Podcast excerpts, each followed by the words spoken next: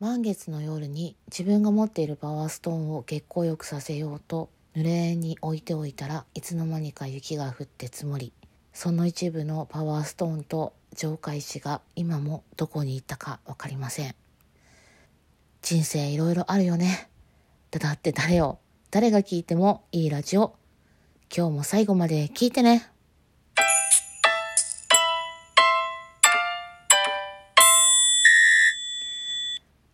ございます。ただです。と言っても、今また真夜中に収録をしていますが、今回は皆さんへ、いや、特に乾燥肌の皆さん、そして冷え性の皆さんにお話ししていきたいと思います。ここ最近で、えー、私が住んでいる地方も雪が降り積もってきたりと、まだまだ雪が降り積もったりと寒い日が続いています。ですが自然界を見てみると少しずつ春に近づいていってるのではないかなと思ったりもする。今日この頃春先は空気中の異物や紫外線も増えるので特に気をつけなくてはいけません。何を入れちゃダメ？何を冷やしちゃダメ？だから何？って多いこれ吸っちゃだらかい？はいつまり何を言いたいのかというと冷え性さんは乾燥肌に悩みやすいということです。えー、なんだって？すいません。大変失礼いたしました。ところで皆さん、お肌の乾燥って湿度だけが関係してると思っていませんか？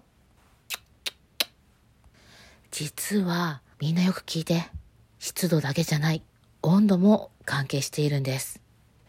お肌の細胞は身を寄せ合って、ほら、寒い時にギュッと近づきたくなったりとか、好きな人とギュッとギュッとギュッとじゃないか。まあこうギュッと身を寄せ合うんですね。ちょっとやりすぎ？身を寄せ合ってバリアを張っているんですけどでもその表皮の温度が25度より下がるとこのバリアに隙間が開いちゃうんです。さあ。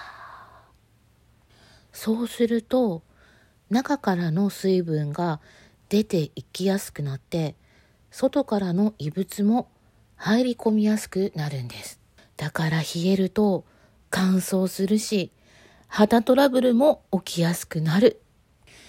大事な人が遠くに行っちゃってろくでもない男がやってくる。嫌ですよね。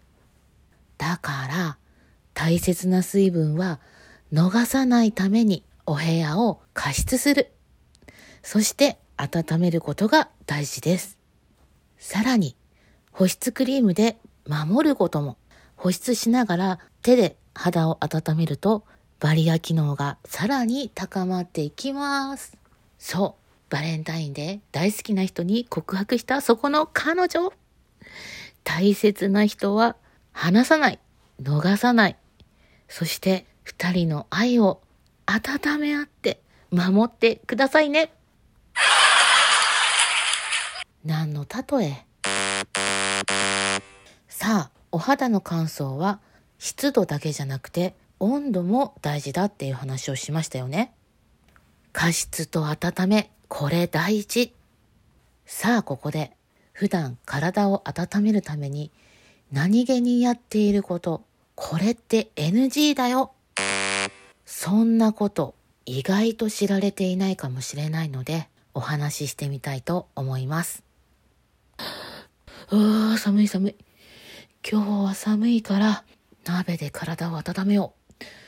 あ、こんなに唐辛子があった。よし。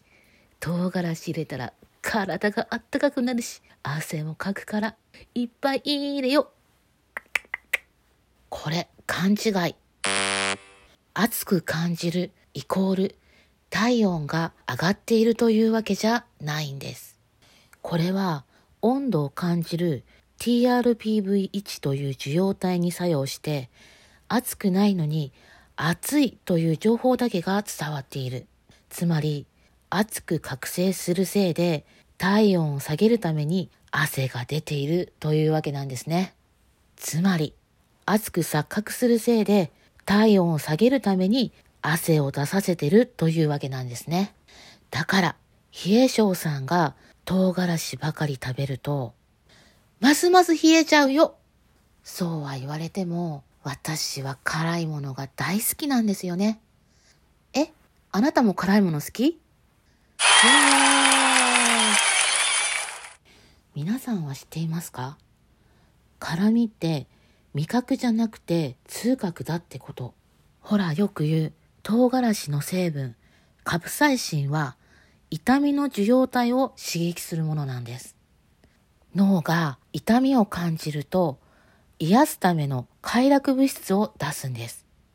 これは俗に言うドーパミンとかエンドルフィンとかセロトニンとかの脳内化学物質ですね。辛みイコール痛みで感じる快感。これって私がド M ってこと